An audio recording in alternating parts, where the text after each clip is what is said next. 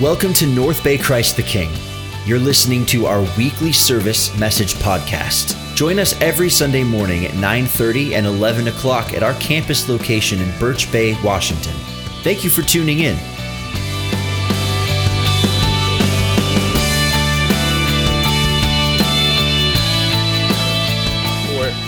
Well, tomorrow is Veterans Day, and we want to take a moment because it is to honor those that ser- have served or serve in our military. So, would you mind if you are a vet? Could you stand up if you're a veteran today? Could you stand up where you're at? Is there anyone here in the service? Thank you. Thank you. Appreciate you guys. Thank you back there. Thank you guys. Appreciate it. Thank you. We had several in the first service that served and, and, and have served. And so thank you for just your, we don't know, right? We, if, you, if you're not serving them, you don't know the dedication, the training, and, and putting yourself in harm's way uh, for us, for our country, that we can even be here today and celebrate the freedom that we have. And, and so as, as we go in tomorrow and we take time off, some of you will be taking some time off to honor and remember I was interested looking up the other day, like where did Veterans Day come from? Obviously, we're it's just to what we know the purpose of it, but it actually started back in at the end of World War One. In fact, it's the it's the declaration when the World War War ended called Armistice Day, and it was November 11th, 1918. November 11th, 1918. It was interesting. I was reading. I was reminded too, where they had said about World War One that it was supposed to be the war that would end all wars. I thought, hmm, interesting to say that, right? A little, a little, a little ambitious and a little naive, don't you think? Come just a couple decades later, World War II, which is considered the great, a greater war, great war that happened and all the, the casualties that, that were lost there. We got the Korean War. We have the we had the Vietnam War. Some of you maybe you know, the Persian Gulf, the Afghani War, the Iraq War. All these wars, these conventional wars. Well, there was all other kinds of wars: biological war, nuclear war. We we some of you remember the Cold War. You know that that that existed. That war came in, in different fashions, and even today, it's kind of it's really interesting with technology. Now they they're calling it you know the social media war, the the soft war, and in propaganda has always been a part of a, a tactic of, of, war, but it's so much so that we, we hear about and read about what's, what's taking place. And, and so war is, is still around. There, the war, the end of war, is still war happening. And even Jesus declared in this in this world. He says, "In this world there be trouble." Our our our, late, our couple last week, uh, Mike and Kim Anderson shared this. They talk about marriage and struggles that that there that Jesus said there will be there will be problems, there will be issues. In this world, you will have trouble. We're not an amen church. So how many but how many would say amen to that? In, in, in this world, but I love the last part of this. But Jesus says, take heart, I have overcome the world. I've overcome the world. And he did. We need to be reminded today that Jesus ended the war that end all wars. That the, a war that we could never win. He defeated our, our sin on the cross, and he defeated death that we were supposed to deserve, eternal death, through the resurrection, rising from the dead. We celebrate.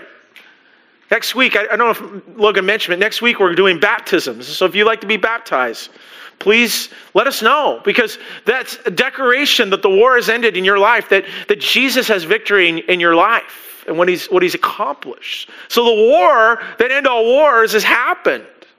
And yeah, I don't know about you, there's times I just feel against the ropes. I'm, I, am like, I don't know if I'm feeling it, right? I don't know if back in the old days in church, they used to say, do you have, brother, do you have the victory? Do you ever hear that before? People say, brother, do you got the victory? I'm like, I don't think so. I mean, I think I struggle at times and, and I need to be reminded. But also today, I hope that you hear in this message that, that we need to help remind others. See, you know, it's interesting that Armistice Day, it, it officially ended World War I, but the war wasn't over. Months went on. In fact, if you read in history that uh, the Treaty of Versailles was signed like several months later, the peace treaty was there. And in the midst of it, and even in the midst of other wars where there is, there is uh, the war is over declared, there were still POWs. Prisoners of war. We look at World War II and, they're the uh, South Sea Islands and they're held captive. Uh, either the, those that are held in captive didn't know that they lost, or maybe they did know and they're still in deception of that. So we, we look at that in our lives and there's still around us, even in, you understand, in a spiritual war. See, Christ signed the war to end all wars with his own blood. Now, what happens? Well, there's a spiritual rescue mission that still needed to go and to find those and to reach out to those. And if you're a follower of Christ, you, you're free. You, the war that won all wars is done. It's accomplished on the cross through the resurrection. And now there's still a battle, though. A battle to go and fight the good fight. And that's what we've been doing this series, calling, talking about the good fight. The good fight of faith. Jesus gave us these marching orders, this rescue mission. He says, Go into the world and preach the gospel in all creation. Gospel means the proclamation of good news. What's the good news? The war is won. You are free. This morning, and it, it, our focus about the good fight is to declare that we're free, but to help others declare that they can be free as well.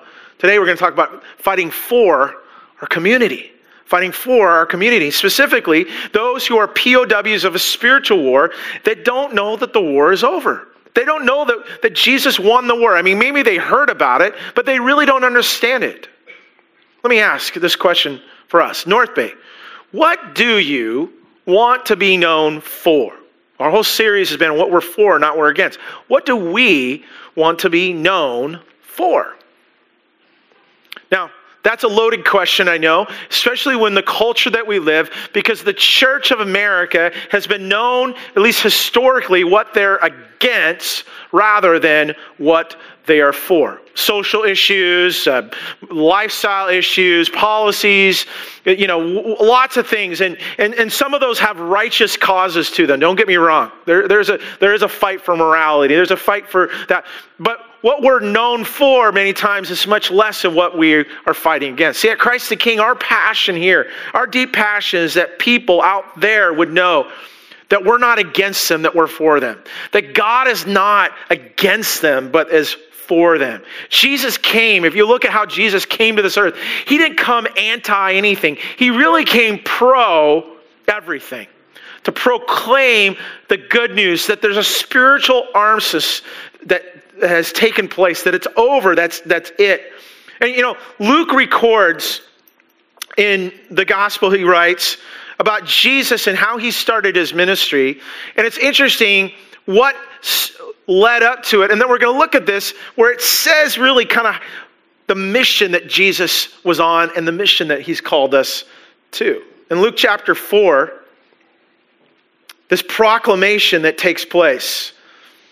First came when Jesus came, he was he, he spent 40 days tempted by the devil after his baptism.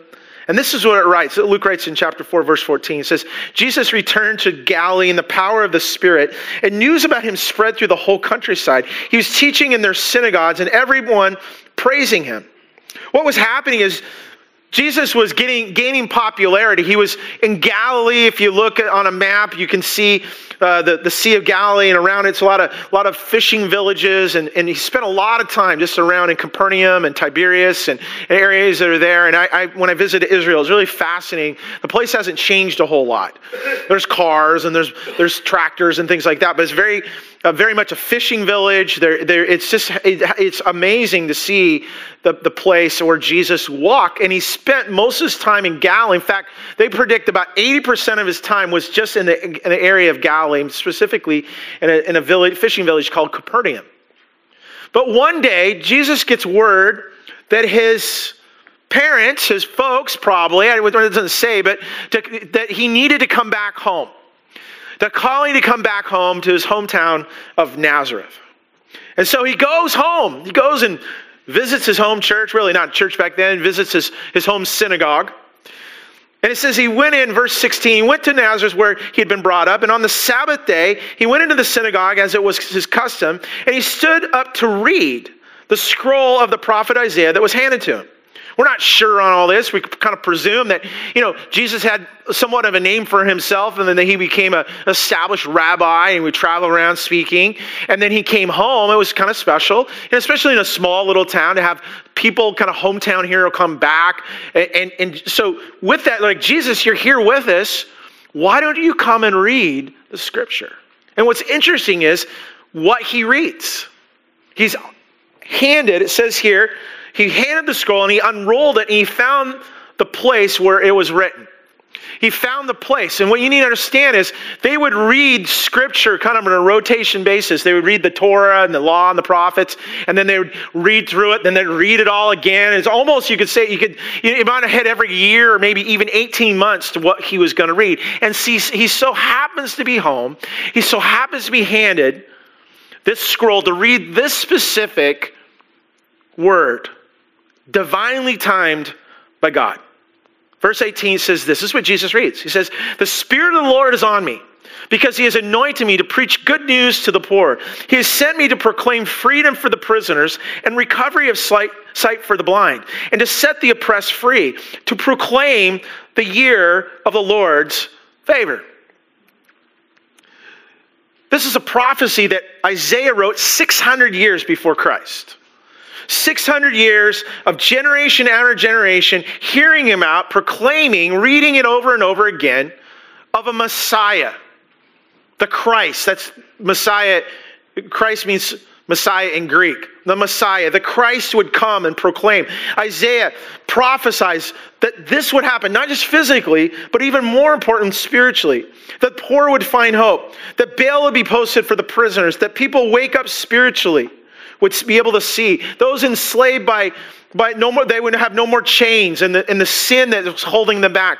That, that the day would come that their debts would be paid, and not just physically, but spiritually, they would, they would have freedom in their life. 600 years where the prophet wrote that this day would finally come. Listen, Luke writes this next.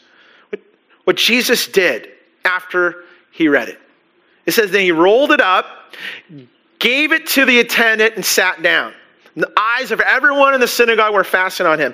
And he began by saying to them, Today this scripture is fulfilled in your hearing. we can't really grasp the magnitude of what he just said. You ever hear about the drop the mic moment? I mean, he dropped it high, he dropped it boom. What he did at that moment. We don't understand the significance, how that was. He was saying that hundreds of years, of what Isaiah prophesied, hundreds of years, generation after generation. People hoping and longing and waiting, people of persecution, face invading armies, their temple being desecrated. They're, they're, they've been demoralized for decades upon decades of this remnant of people left called Israel. And Jesus comes along and says, Guess what? All done. I'm the one. I'm the one. I'm the guy you've been looking for. Everything that you read here is about me. Those words are my words. And they're come to now to a place of fulfillment. The hometown response, you know what it was? What did he just say? It says, All spoke well of him and were amazed at the gracious words that came from his lips. They were amazed. Gracious words, gracious words were in his manner and speech that he was speaking with the grace of God. And that's the character and nature of Jesus. He didn't come in there cocky and oh, go, That's me. He came in there with, as John writes, that came with grace and truth that was presented to him. But he's going, it's today's the fulfillment of that. Pretty significant. Pretty amazing. They're amazed. But then someone goes, uh, verse 22 says, Isn't that Joseph's son? They ask. Yeah. Joseph's son. Joseph and Mary? Them? Gee, that's, that's him? Mary Joseph, the peasant couple, they grew up and they're pretty young when they kid. We're not sure exactly what happened, but we, we just know that that's them. And, and, and, and in Nazareth, of all places, like, like our town, you're saying Jesus, the guy grew up, uh, him, Even, even Nathaniel, when Philip came to him and says, Hey, we found the Christ and everything, he's from Nazareth. Like, he's like, Nazareth? Can anything come from Nazareth? It's like saying our, our, one of our hometowns here. Can anything come from Ferndale? You know, or Custer? I live in Ferndale. I'm not dissing Custer. I love Custer. I love Blaine. Okay, I love Birch Bay. Can anything come from one of those towns? Maybe you grew up that way. You're like, nothing come, big comes from it, you know? Well, what do we got? Right? That's really what they're saying. He's like, well, how could that be? Really? That so there was. It says this that that, that things got a little bit a little bit kind of heated and fired up, and, and let's just say it's a little. Jesus kind of stirred the fire here.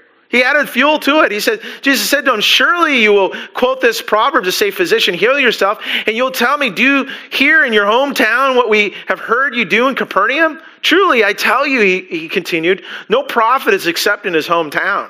And that's true, isn't it? Like, you're from here. Oh, come on. You're just one of us. It can't be. Really? You? We know you grew up. We hung out together. Really, Jesus? You're the guy? Come on. And there's some, you ever heard familiarity breeds contempt? That's really what was going on here.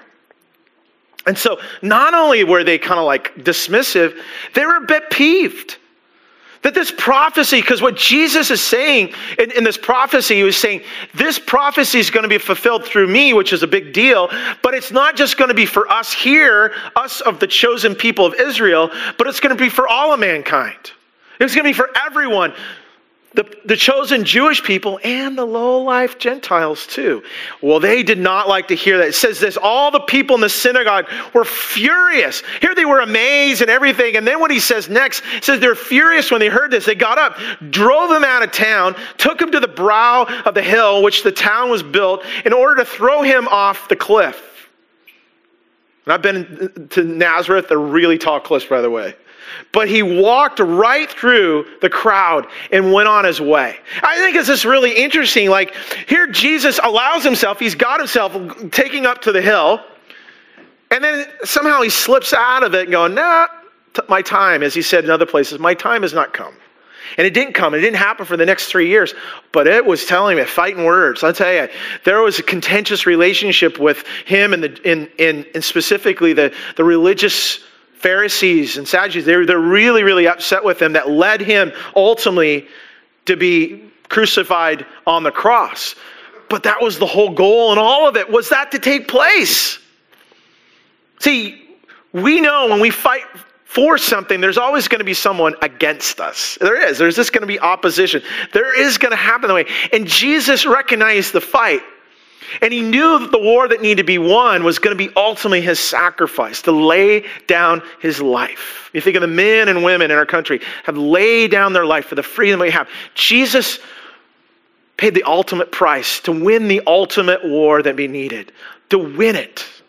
He won the war that would end all wars for our sin on the cross, but greater even to win the war of death through his resurrection. That final victory. And that's the final victory through his death that we rest our entire Christianity on. What you have in your Bible and what you read and on your app is telling its testimony it tes- after testimony of what took place. Our whole faith is based not on what is written, is what took place. And what was written tells us what happened. This resurrection that took place. And through it, through it, Jesus says, I've won the war. Now I've got a mission for you to go in all the world and preach the good news. And, but you're not going to have to do it alone. I'm going to help you. That the same spirit, the, the, the, the spirit of the Lord that's upon me is going to be fulfilled through me. Now it's going to be now fulfilled through you. He tells them to go in Acts 1 8 says, But you will receive power when the Holy Spirit comes on you, and you'll be my witnesses in Jerusalem and Judea and Samaria, and to the ends of the earth. This happened during the, the day of Pentecost. Pente means 50. 50 days after the resurrection, the 120 were gathered of his closest, the, the, the broader group of his followers, and they were baptized in the Holy Spirit. And the same Spirit, think about the same Spirit that Isaiah prophesies that Jesus was, was, was filled with, that same Spirit that raised him from the dead would now come and dwell in them. The Spirit of the Lord is upon me, now will be upon you. Pretty powerful, amazing. This, this war that was won, the good news that it's over. The war of sin and the war of death is done. The win the war of all wars. But that begs the question for all of us each and every day in the struggle and the battles we're in. But now what? well, now what? Well, here's our core truth. The war has been won, but the mission is not done. The war has been won, the mission is not done. Because of the resurrection, we are now called to this rescue mission to go back and to rescue spiritual POWs. Armistice Day was a, day, a great declaration, November 11, 1918. But the war wasn't over. It took a while for that war to be over, and it wasn't all the wars over because more wars came. We live in this battle, we live in this world, and there's spiritual POWs still to be rescued. There's people that still need to know that the war has been won and they don't know that they're prisoner of war itself. Hurting, broken people, lost people in community. And Jesus says, I want you to go from here to out there. From your Jerusalem. What's our Jerusalem? Right here. Jerusalem sits right, we're in, we're in the ground zero where Jerusalem is for us. It's called Birch Bay. Judea, some of us live in Ferndale. Some of us live in Custer. Some of us live in Blaine. Some of us live over here. Our area, our broader areas are Judea. Our Samaria is Whatcom County. Then we partner together for the mission of, of Jesus in Whatcom County and the churches that we're part of. And then the rest of the world. It goes from here to there.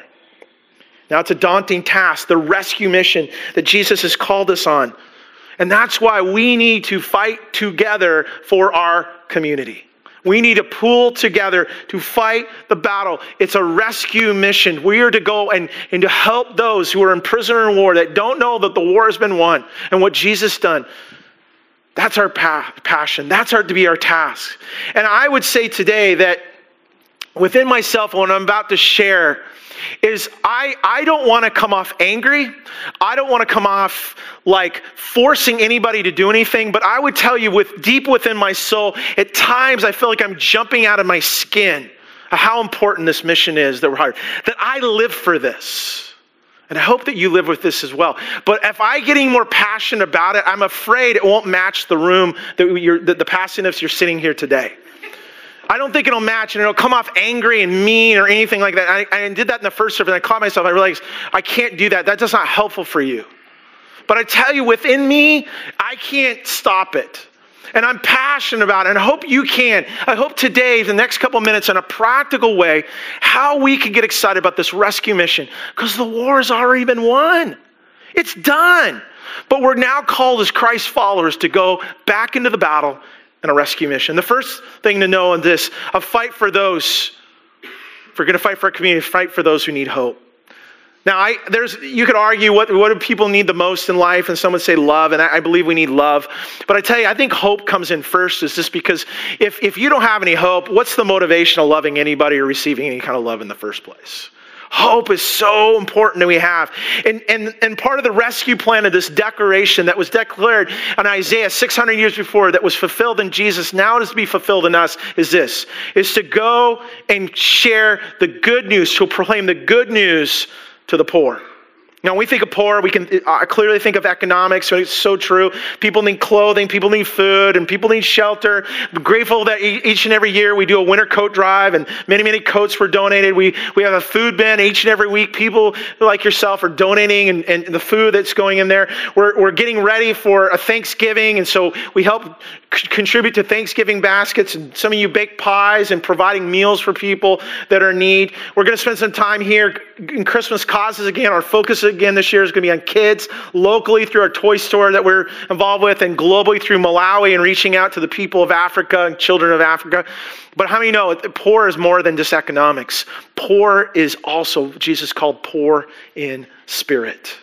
People who lack hope due to loneliness, depression, and loss, and lacking true, meaningful relationships. Many people around us, maybe even this room, would say, I'm a bit emotionally and spiritually bankrupt.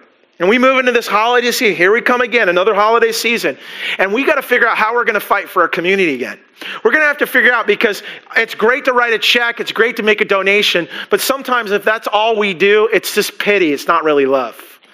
What needs to happen next with what we give is also a relationship that goes with that.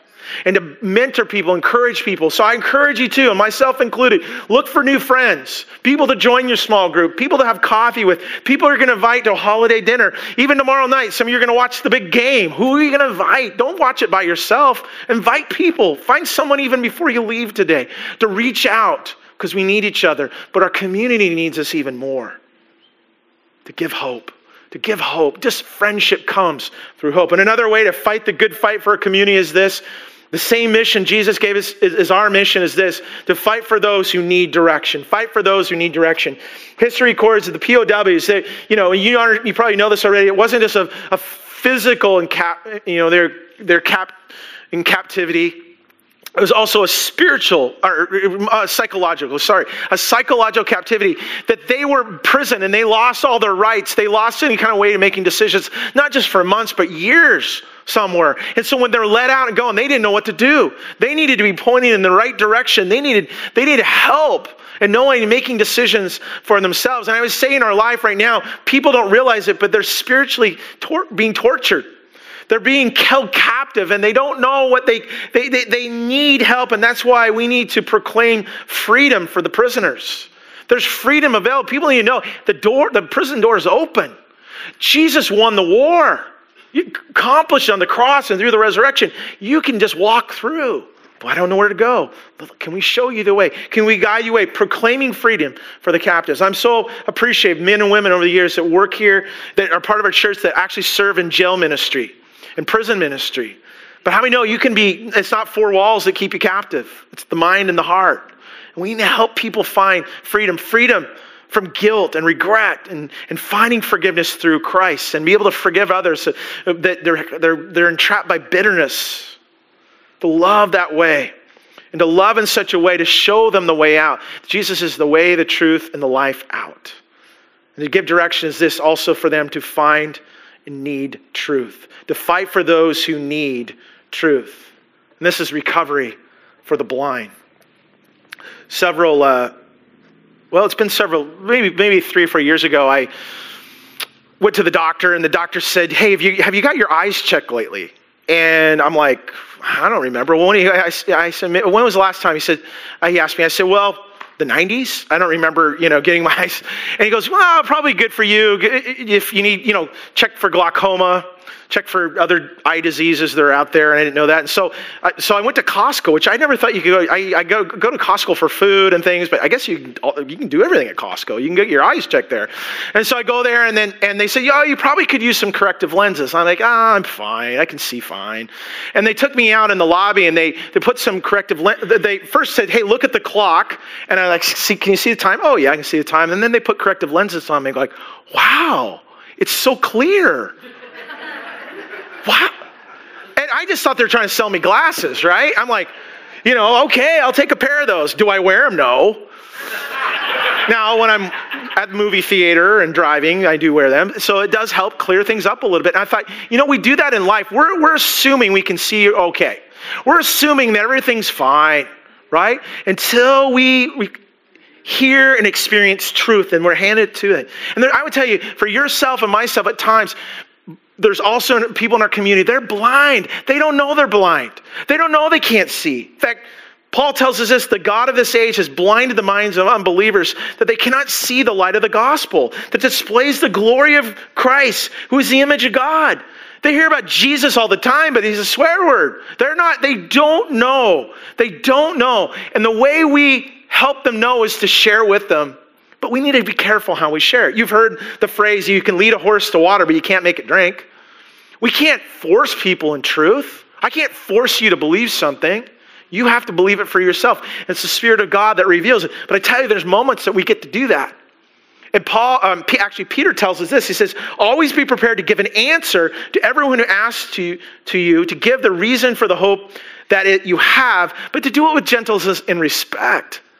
No one's, you can't force anybody to believe anything. You're going to turn people off. You're, you're, that, that'll kind of show we're against them rather than for them.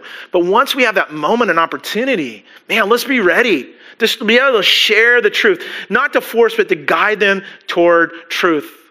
Where Jesus says the truth will set you free.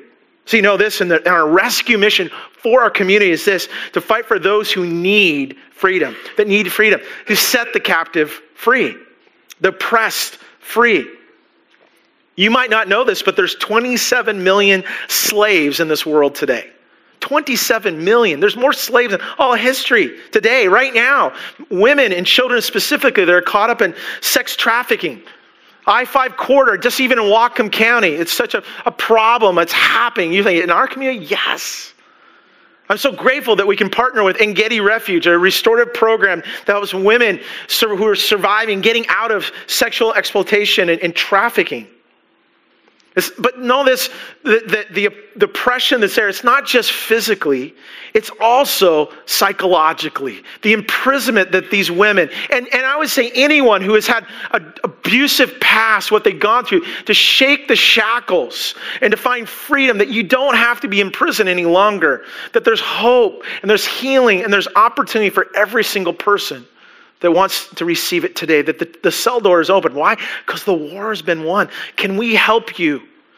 But we got to go to them. We got to go to them. We got to find the people that need help and rescue them. And I love that song, that whole, that whole song, "A Reckless Love of God." That, that, that God would climb any mountain. That He would, He would, He would, He would, He would break down any barriers, any walls to come running after us. That's our mission. That we do whatever it takes to do it ultimately is this rescue mission is this is to fight for those who need grace to fight for those who need grace to proclaim the year of the lord's favor. Now you have to look that up. What does it mean the lord's favor? Well he specifically talked about the year of jubilee. 50 years in the jewish calendar was called the year of jubilee. So if you were a slave guess what? You're free. If you had debt guess what? Your debt was taken care of. Can you imagine the year Jubilee still existed? How amazing that would be. Like your mortgage, you know, all of a sudden you get a, you get a call from, the, from your bank and the mortgage company say, you don't have to make any payments any longer. What? You know, you didn't. You get a you, your credit card bill is is is zero balance. That would be a year of Lord's favor, wouldn't you think? That would be pretty awesome. Well, guess what? Jesus did a, the year of jubilees when He died on the cross and He rose from the dead. That we are free.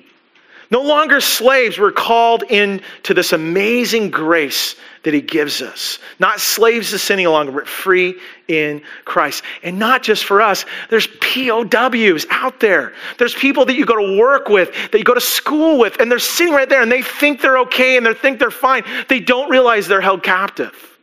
And we're to be the ones to be passionately reaching out to them in love and care and acceptance to help them out of that life because what Jesus did for us. This week, I want to challenge you in answering this question, this next step. How will you fight for our community this week?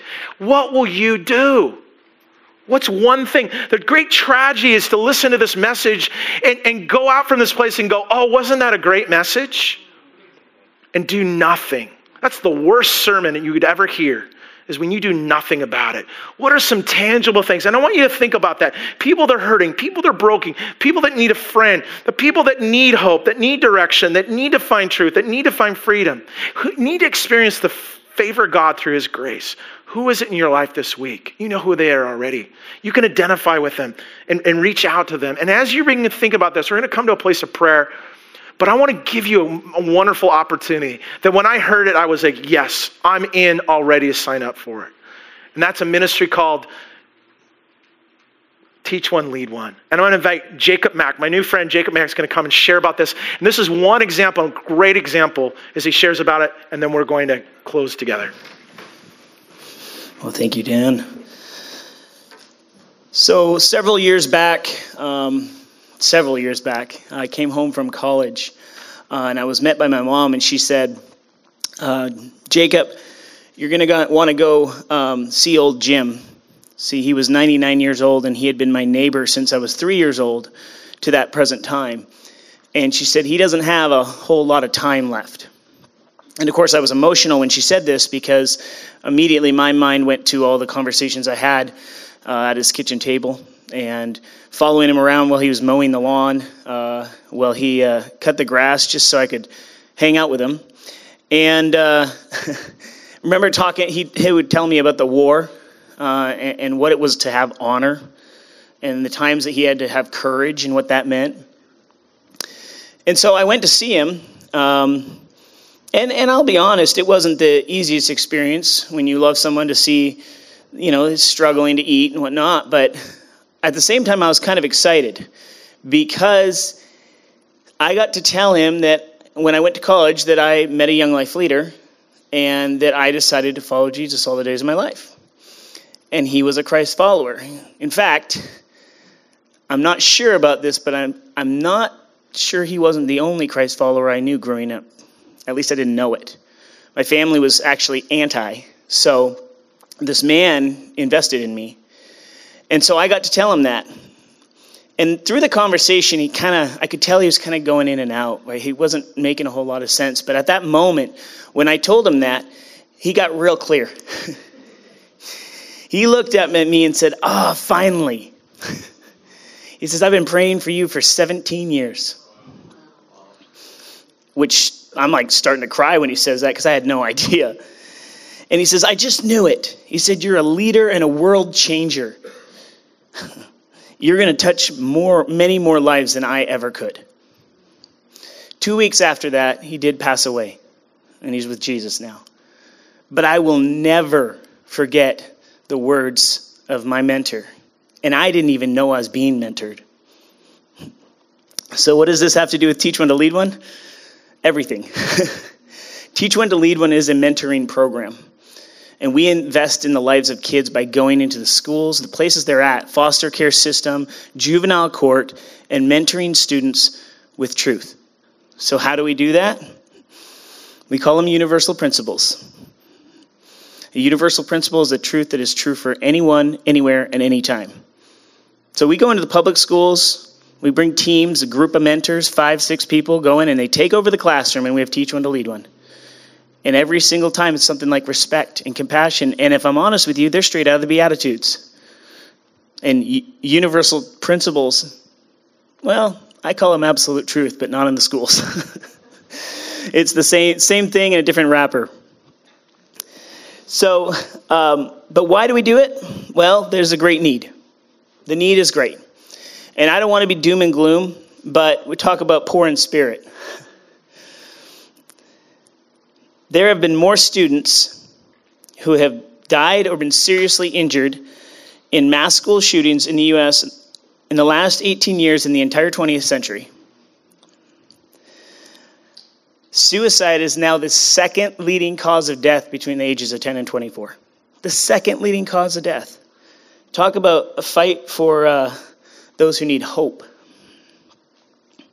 And the leading um, belief system in our for our students today. Not all of them. There are exceptions. You know i don't want to generalize and say every kid is this because that's not true. But the leading uh, belief system is relativism. And for those who aren't familiar with that that means what's true for me is true for me what's true for you is true for you and they don't have to be the same thing. So they have nothing to stand on. Talk about a fight for those who need direction and truth and I've, I've had people say, you know, well, how can we fix, fix such a big thing? We can't go in the public schools, we can't talk about Jesus. And, and that would be right. That's correct. Teach One to Lead One is not uh, designed to teach religion or recruit for a church because we have to be respectful of the division between church and state. However, it is a, a tool that's designed to teach truth that is approved by the Department of Education nationally. So we get to go in as Christ followers and teach truth. And that that's another amen because the fact that we can do that is amazing. So we go into the classroom and we go for uh, sorry, we go for um, 14 to 16 weeks. Once, one to two times, we go one to two hours a week for 14 to 16 weeks. We serve third grade and up um, we do it through the school day and also after school. Uh, but the cool part is, is that we take over that group and we'll play games and we'll watch videos and we do those kinds of things. But at the end, the same mentor is with the same four or five kids every single week, talking about what is it to be compassionate? What is it to be a person of integrity? What is it to be a person of courage? And that's where the transformational relationship happens. So, my question for you guys is Would you be willing to go in the classroom once a week, one to two hours, to possibly change the trajectory of a kid's life? Because we need mentors. We need people that are willing to say, Yeah, I, I want to be part of the solution because there is a crisis.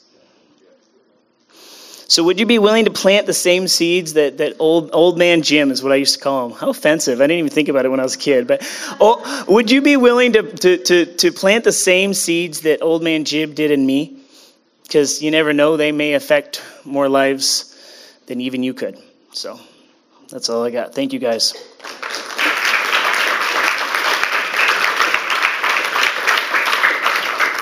When uh, Jacob called me up and told, you know, he emailed me to get together and he started talking about it. I, I said, You have me at hello. Because I, I'm already there. Like, I'm waiting for an opportunity like this to get involved this way. Uh, but I, of, I'm a full time pastor, so I have time during the week. I can take a Wednesday at 10:30. I can rearrange my schedules. Some of you are going, I work 60 hour weeks, so, you know, you know, eight, eight to five. I mean, how do I, I swing shit? I, got, I get all that. But there is a possibility that some of you in this room have a little bit more time on your hands. You are now in a season of your life, you've retired. And let's be honest with you, some of you are looking for purpose.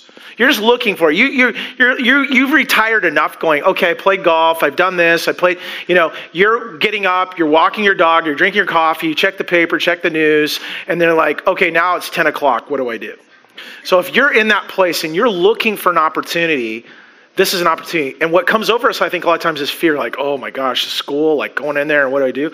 Um, if you're a loving person and, and you have experience in life, you're going to be a great fit because that's what everybody needs is some love. Everybody needs a little bit of hope. And you got all this wealth of like, it's called the school of hard, hard knocks that you have in your life that you can go, oh, I can talk about one time when I had to kind of fight for my integrity or take courage. And, and, and you, you can model at these kids that just don't have it they don't have it. The, I, I, talked to Mr. Benson, my good friend Darren Benson, at, uh, at the school the other day. He's the principal of Blaine Middle School, and we're talking about getting the program in and connecting with Jacob. And, and we're just talking about the difficulty teachers have at teaching. This is going to help teachers be able to ha- bring some character development in the classrooms. Like, this is where we can make an impact in the world in a very tangible way. And it's one way. It's one way we can serve our community. And so if you're considering that, talk to Jacob afterwards. There's a sign up sheet. I think we got a few people already interested in about that. That's a, a, great way. So I appreciate Jacob. Thanks for being here today. Thank you, sir. Um, now you can't be you can't be passionate about every thing, but that's an area that I'm looking to get involved with. I hope you can. But here's the question: What are you going to do? How are you going to fight for our community this week? Today's not a touchy feely message, isn't it? Oh, I feel good. Isn't this good? You know, sometimes you go to church and it's about you. Sometimes you go to church and go, it's not even about me. It's about God using my life. However, though, you might have needs as we go through the need for hope and the need for direction and need for, you know, you are the one, you, you need to be recipient. You feel like you're a bit of prisoner of war right now. We want to know we're here to pray with you. In a moment here, we're going to stand, and during this last song and even afterwards, there's going to be some folks in our Caring Connection up front here. Every single week, we're here to pray. You can text us this week, your prayer requests, reaching out. If there's something we can do to help and serve you so you can get out and find freedom that you can also help others find because there's a war. There's a war. Will you stand as we pray?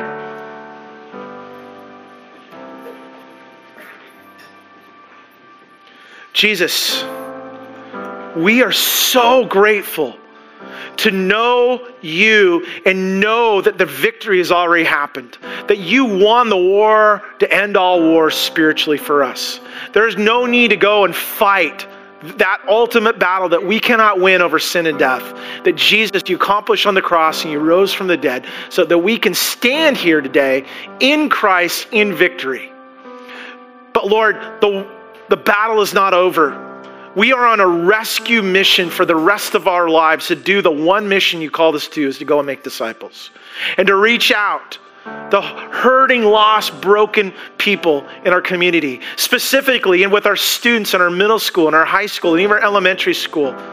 God, youth that need us, our neighbors that need us, the people that we work with in our community and, and, and around us need us to be able to help them show them the way out of the prison doors, that they no longer have to be captive they can be free and forgiven in you. Lord, will you use our life this week? Will you give us the courage to step in and step out to what you have for us as a church, that we be known for love, that we be known for grace, that we be known for giving hope, that you ultimately are the one that gave of all that you accomplished, Lord.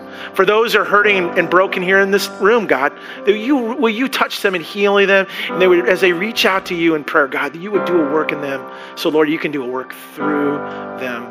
We pray this in Jesus' name.